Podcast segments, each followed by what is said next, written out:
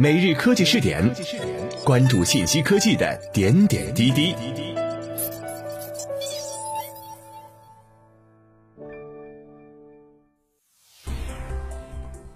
各位蜻蜓 F M 的听众朋友们，大家好，欢迎收听今天的每日科技视点。科技日报，昆明八月四号电，记者四号从中国科学院云南天文台获悉，该台研究人员近期发现。白矮星吸积的物质能有效阻止白矮星表面光学后星风的发生，这可能改变人们对 I A 型超新星前身星单碱并星模型的认识。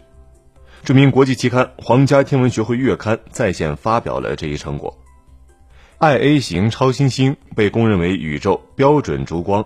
二十世纪九十年代，人们利用它测距发现宇宙正在加速膨胀。意味着宇宙中存在暗能量，这一发现对基础物理研究提出了巨大的挑战。尽管 I A 型超新星在现代宇宙学乃至基础物理学等方面是如此重要，人们对于 I A 型超新星的前世今生仍不清楚。如果其前身星的问题得不到解决，就可能会阻碍精确宇宙学的发展。吸积白矮星被认为是 I A 型超新星最可能的前身星候选体之一。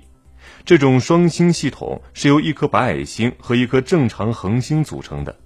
但是，吸积白矮星如何演化成 I A 型超新星，目前仍存在诸多争议。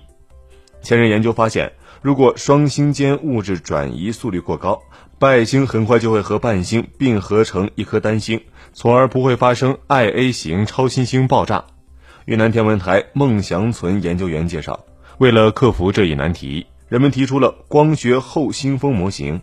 即通过白矮星表面产生的光学后星风来调节双星间的物质转移速率，以避免白矮星与伴星之间的并合。因此，光学后星风模型被认为是白矮星能够通过吸积物质发生 I A 型超新星爆炸的物理基础。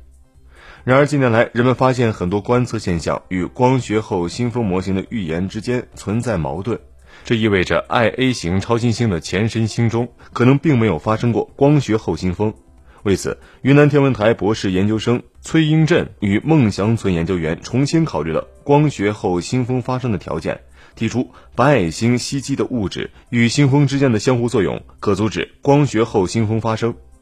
研究发现，光学后星风能否发生有赖于双星间物质转移速率的大小。在速率足够高的情况下，白矮星吸积的物质能够有效阻止光学后星风的产生。这一结果为解决光学后星风模型与观测上的矛盾提供了一种理论解释，同时也对 I A 型超新星前身的相关研究提出了新的问题。